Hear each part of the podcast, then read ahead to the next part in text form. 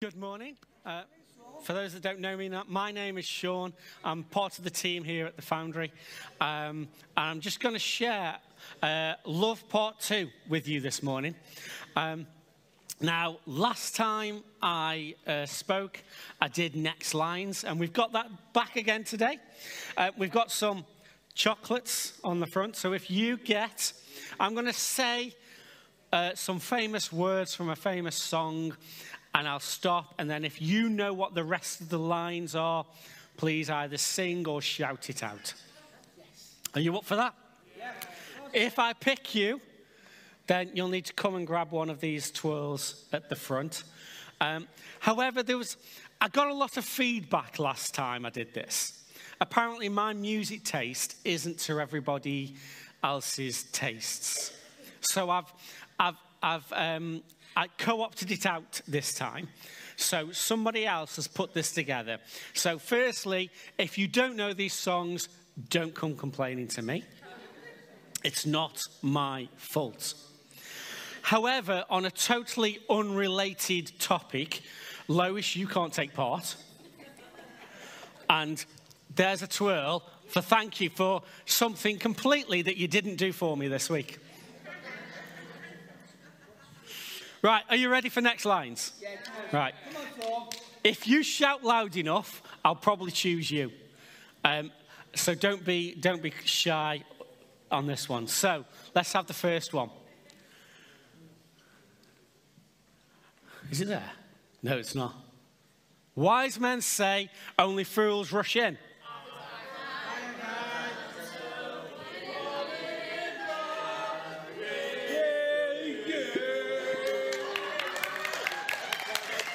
I've got to, thank you for everybody who took part in that one, but, I'm, but I've got to give it to Ian. Ian, come grab a twirl, mate. Let's have the next one. I'll be your dream, I'll be your wish, I'll be your fantasy. Wow. Rachel White, straight in there. We have found the Savage Garden fan. Uh, next one. I hope you don't mind. I hope you don't mind that I put down in words. Pardon?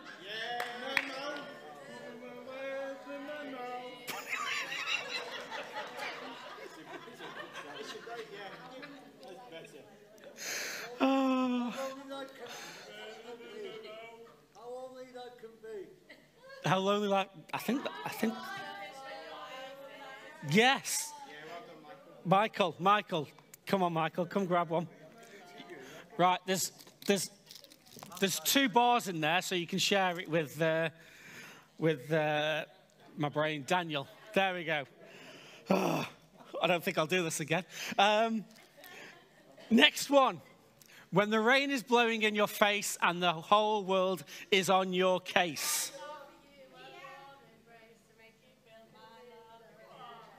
Fair enough, Megan. Come and grab one.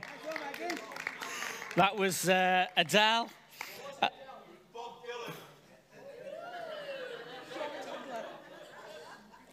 fight it out with Megan. I know we'll win. Um, next one. And time goes by so slowly, and time can do so much. Are you still mine? I need you. Who said that? Rachel White again. Oh, that was. Come on then. Lynn Holland got that. Rachel already, Rachel already had chocolate. And the last one. Father, Father, Father, help us send some guidance from above. I think, was that you, Sandra, at the back? Who was that at the back? Whoever it was on that back row, just come and grab a bar of chocolate. Where are they all?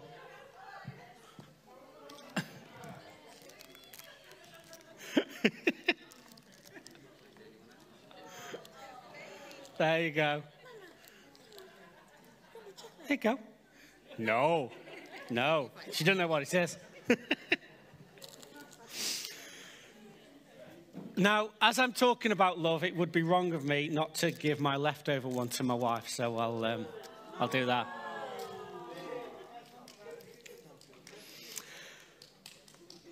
I was once invited to a Christian radio station down in Stoke, and the topic of the, um, the reason I was on was to come and talk about heroes of the Christian faith. And they were doing this, they were running this series, and they asked local pastors to come in and just share heroes of the local faith, of, of the Christian faith. And um, people had gone on, and they talked about these big names. They talked about a guy called Smith Wigglesworth. Anybody heard of Smith Wigglesworth? A guy who once, uh, in one of, his, one of the books that I wrote, read about him, was on his way to preach and 15 minutes into the car journey asked the driver to stop the car so he could get out and pray and ask Jesus for forgiveness because he'd gone for 15 minutes without talking about Jesus. That's okay. There's another guy. You don't have to have a funny name to be a big Christian superstar, but it does help. Um, so Reinhard Bonnke, um, a guy that spoke to hundreds and thousands of people all over the world about Jesus. What about somebody talked about Mother Teresa, the Catholic nun that helped and served in the slums of Calcutta, um, meeting and reaching out to them with the love of Jesus.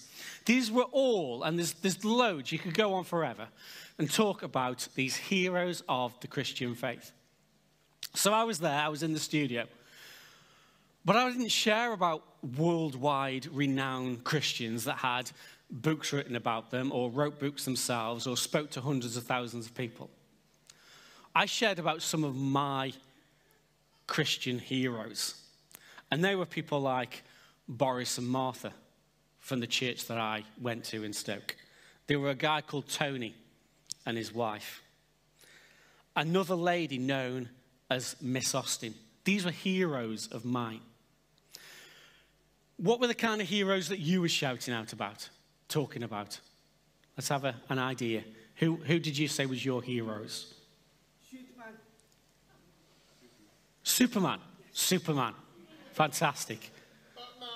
Batman. Great. Wasn't where I was thinking of going, but we, we seem to be running with that one. Anybody for Iron Man whilst we're at it? Pardon? Peter. Peter, as in Peter from the Bible. Peter from the Bible. Who else? What about somebody from over here? A hero. My grandma. Your grandma. Fantastic. See, we, we have all these ideas of heroes. And more often than not, they are famous, well known, they have worldwide celebrity status. But for me, that wasn't the kind of hero that I was looking for. You see, the kind of people I was looking for and looked to at my heroes was this guy called Tony back in Stoke, who was an ex motorcycle policeman who served the church for 25 years as t- church treasurer then went on uh, to turn up at seven o'clock every morning, Monday, Tuesday, Thursday, and Friday, uh, to set up the church for people who were coming into the building to hire the rooms. Even when he was waiting on two hip replacements, he would still turn up every single day, other than a Thursday, because that was when they had bacon butties and he went walking with his wife. Um, and he would come and faithfully set up the church People like Miss Austin. Now, in the church that I went to, when, we first, when he first, first arrived, I was eight. Um, as you walked up, you walked up some steps that you couldn't get up if you had low mobility issues. And then as soon as you walked in, they had a big, probably about eight foot piece of wood where you hung your coats on. So you couldn't see what was behind this. And it was probably about 20 feet long. And there was two aisles down either side and, and pews. Remember those days of pews? I don't miss them. um, so, what, as, you, as, a young person, what we'd used to do is we'd, we'd peek around to see where Miss Austin was. Miss Austin was a 70 year old lady who had learning difficulties, was never married. But how she showed her love for Jesus was by finding you, hugging you, and giving you a big kiss on the lips. It was pre COVID. Um, but she was such a beautiful natured woman and a Christian that just loved Jesus. So what we would do is we'd see which side she was on, and we would go down the opposite side. But then eventually, it clicked as to why she was doing it. She was expressing, in the only way she knew how, her love for Jesus. And then at, at about 14, 15, I was like, I need to find where Miss Austin is because that's what she wants to do. That's how she ministered to the church in her way.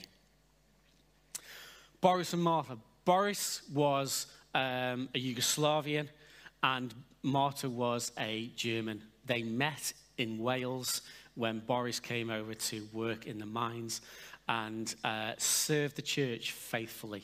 They used to get up five o'clock on a Saturday morning and go and clean the church after all the youth activities on a Friday night and would set up the church uh, on a uh, ready for Sunday. And that was how they served the church. You see, my heroes didn't have worldwide fame. My heroes were those people who faithfully, week in and week out, said, I want to show my love for Jesus by serving the people of God. And that was just a fantastic example for me growing up to understand how people served God in such a humble way. They were unsung. Not many people knew they were doing it, but they served faithfully for years and years. Last time I talked, I talked about the greatest commandment love the Lord your God with all your heart, with all of your soul, with all of your might. And then Jesus goes on to talk about love your neighbor as yourself. Now, what I'm going to talk about in a moment is a little bit later in the story. And it's just after Jesus has washed uh, the disciples' feet. And it's found in a book in the New Testament called John, which was written by a guy called John, believe it or not. Um, it's the fourth book of the New Testament, which talks about the life and ministry of Jesus. And uh, so it's just after the disciples have had their feet washed by Jesus and just before he was betrayed. So Jesus knew what was coming. Jesus knew that his life was going to be laid down and he was going to have to die to enable for us to be forgiven and live. So he starts to talk and drop hints to his disciples. And one of the things that he says is written in John 13, 34 and 35, which says this A new command I give you love one another as I have loved you you must also love one another. And by this, everyone will know that you are my disciples if you love one another. It sounds similar to love your neighbor as yourself.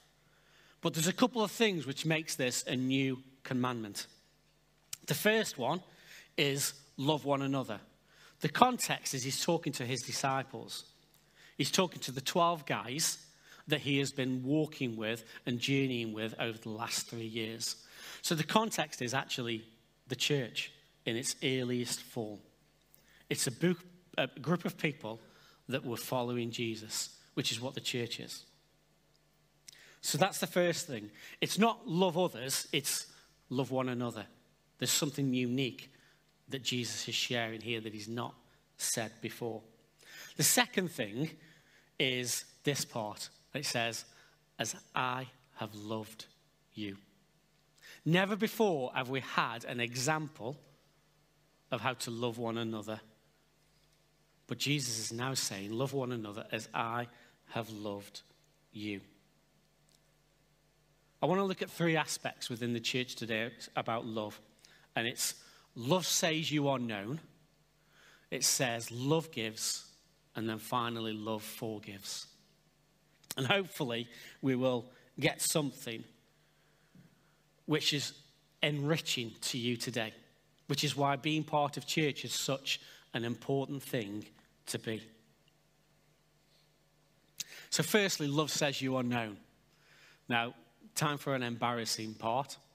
That is me, there, that is me, aged about eight or nine. Yeah, I was in primary school. Fashion wasn't great, but I had all the hand me downs from my older brothers, so I was always about 10 years out of date, which was never a good thing. Um, I was stinky, I was smelly, I was the youngest of four, uh, brought up in a council house. We had one bath a week, and I was the last one to get in.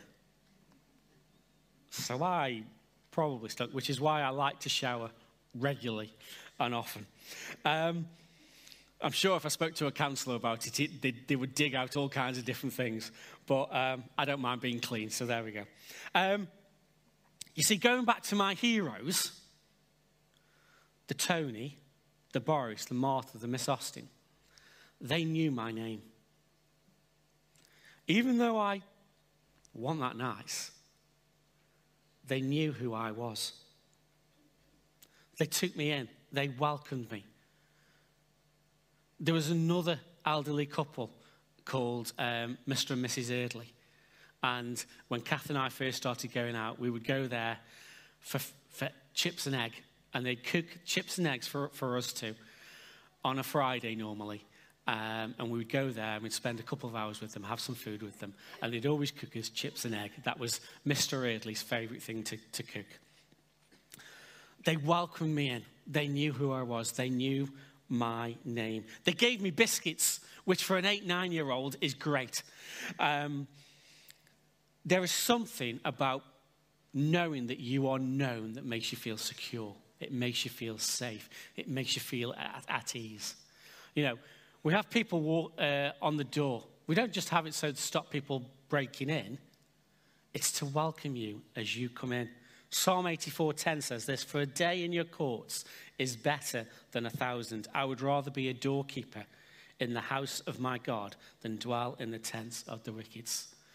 Wicked? Wicked. Um, the reality is this. We put people there to make people feel welcome. We put people in the room here to help people find their space to, to sit and it's so important to recognize and realize that you are known. 1 Corinthians 8 3 says this But whoever loves God is known by God. Today, you are known by God. Understand that you are known by God. But it's important also to realize that you are known here. You are known here by somebody. Somebody in this room will know your name. And it's important to realize that you are known and you are loved. Love says you are known. The second thing is love gives. The family of God is a breathing, living organization that loves Jesus. But why do you come to church when you come to church? Why do you come? Sometimes you come crawling in because you've had a heck of a week. And I get that. And there's always an element when you come to church that you receive something, because that's how God works. But what do you give? There's about 100 people in this place today. What do you give? Jesus says, Love as I have loved. That love that Jesus loved is a sacrificial love. It's also got a, a, a weird Greek name called agape love. And one person puts this, calls, puts it this way about agape love. Agape love is the cross extending its arms to embrace all humanity. Agape loves when it is not always convenient and when it is not reciprocated when it is not reciprocated. So often we give because we want to get. Jesus gave for giving's sake. And in our lives, we need to show that sacrificial love to one another. Boris and Martha served faithfully, they gave faithfully of themselves. The majority of the church did not know that they did it. They just turn up and it was done. Not for reward, but simply because they loved Jesus' church. And Jesus loves his church And that's why he gave the ultimate sacrifice of his own life. Love gives. Next thing and final thing I want to talk about is love forgives. Don't put your hands up, but who has ever been hurt by church? Don't put your hands up. Do not put your hands up. But has church actually hurt you? Or was it just an individual? One person, or maybe a couple of people? I was down in Stoke not long ago um, and stopping with some friends that used to come to our church. And we were chatting late one night, and um, I discovered that the husband nearly didn't go back to church. They, let, they were leaving our church because they were moving house.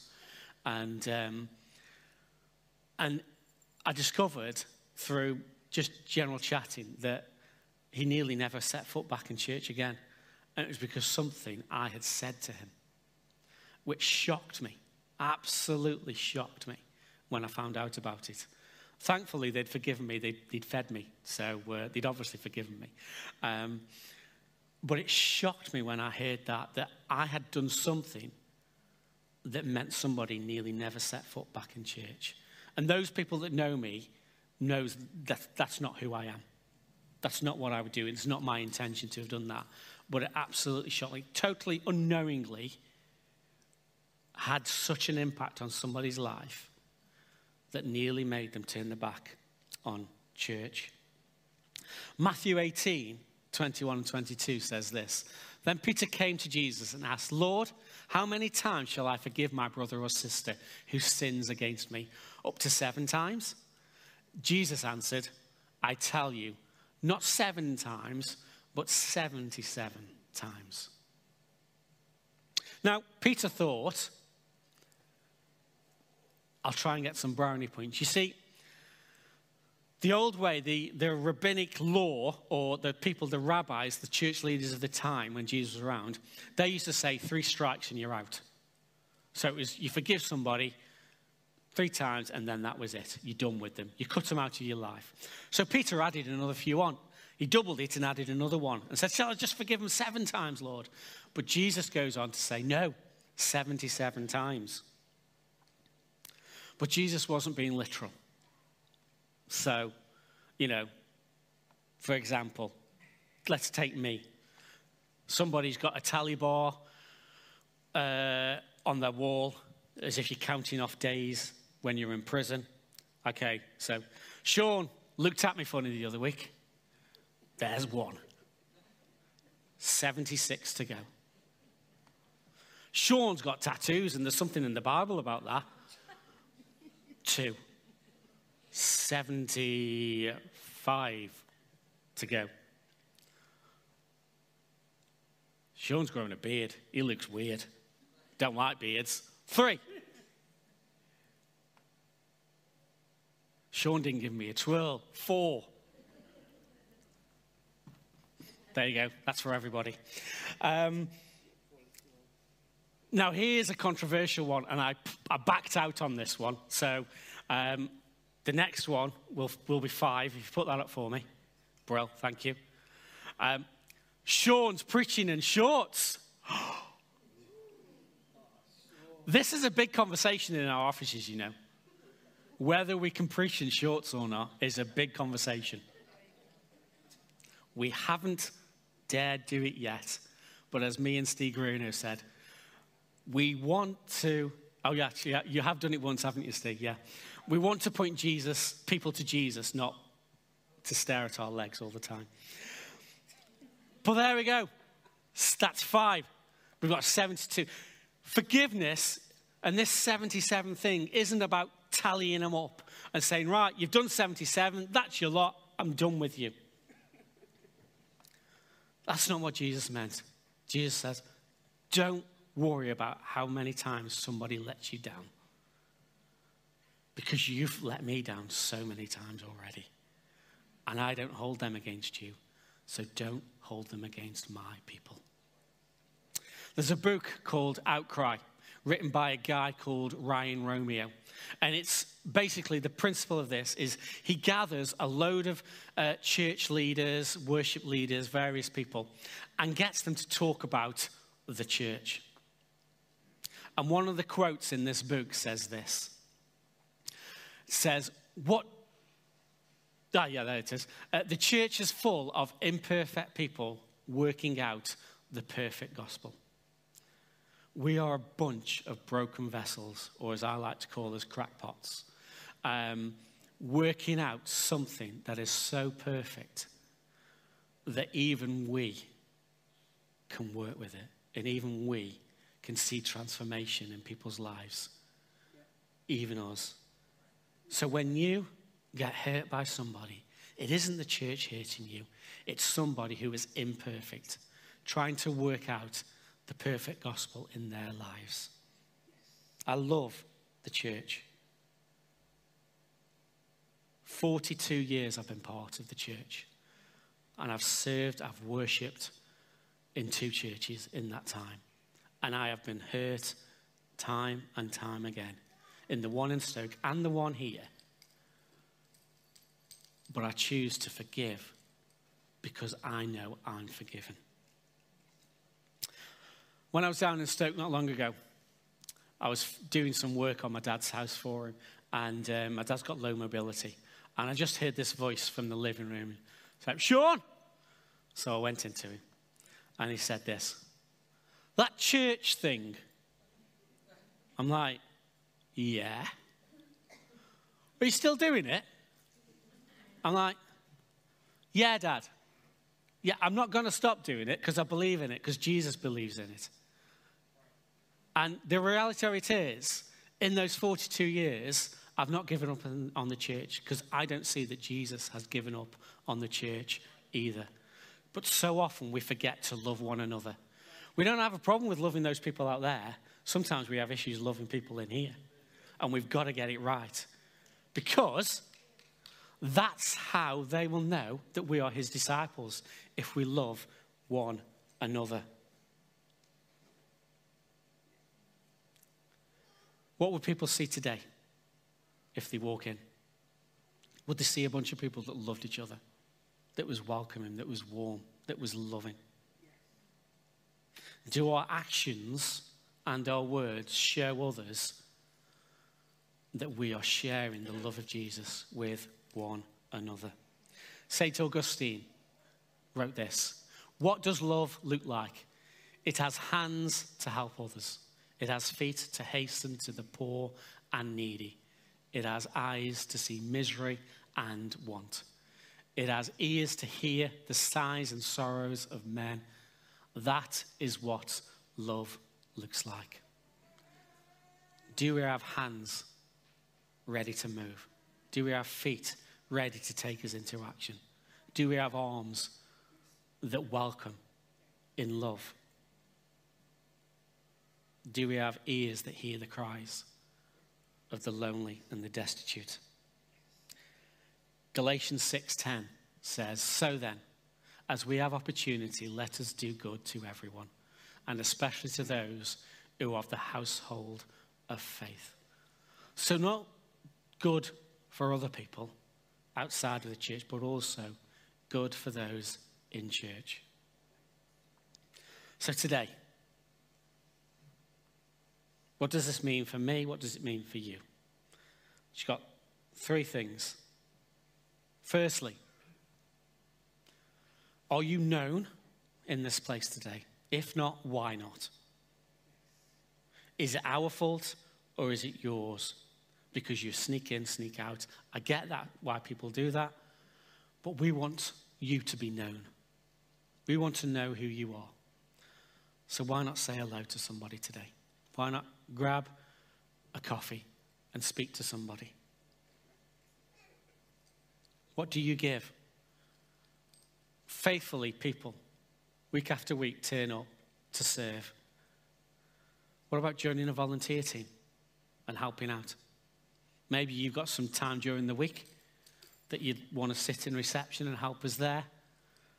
Maybe you've got other things. Maybe you want to come and help set up rooms. So that other people can get on with other things. Maybe it's something that you feel that you're able to do. You can do that and you can chat with Di over on the uh, welcome over there by the boards if you want to do that. And then finally, which is probably the hardest one, do you need to forgive somebody today?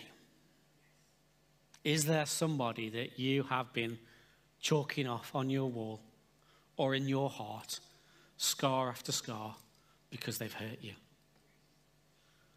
Perhaps it's time for you to call, have some forgiveness as you have been forgiven. Tom the band, can you make your way back up? I just want to pray, and then Tom's going to lead us in our next song. If you're able to, would you like to stand with me now?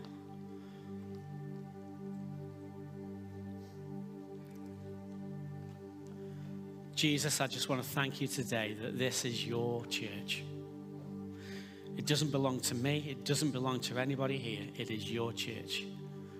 And you have placed us here at this time to continue to work out your perfect gospel through our broken lives.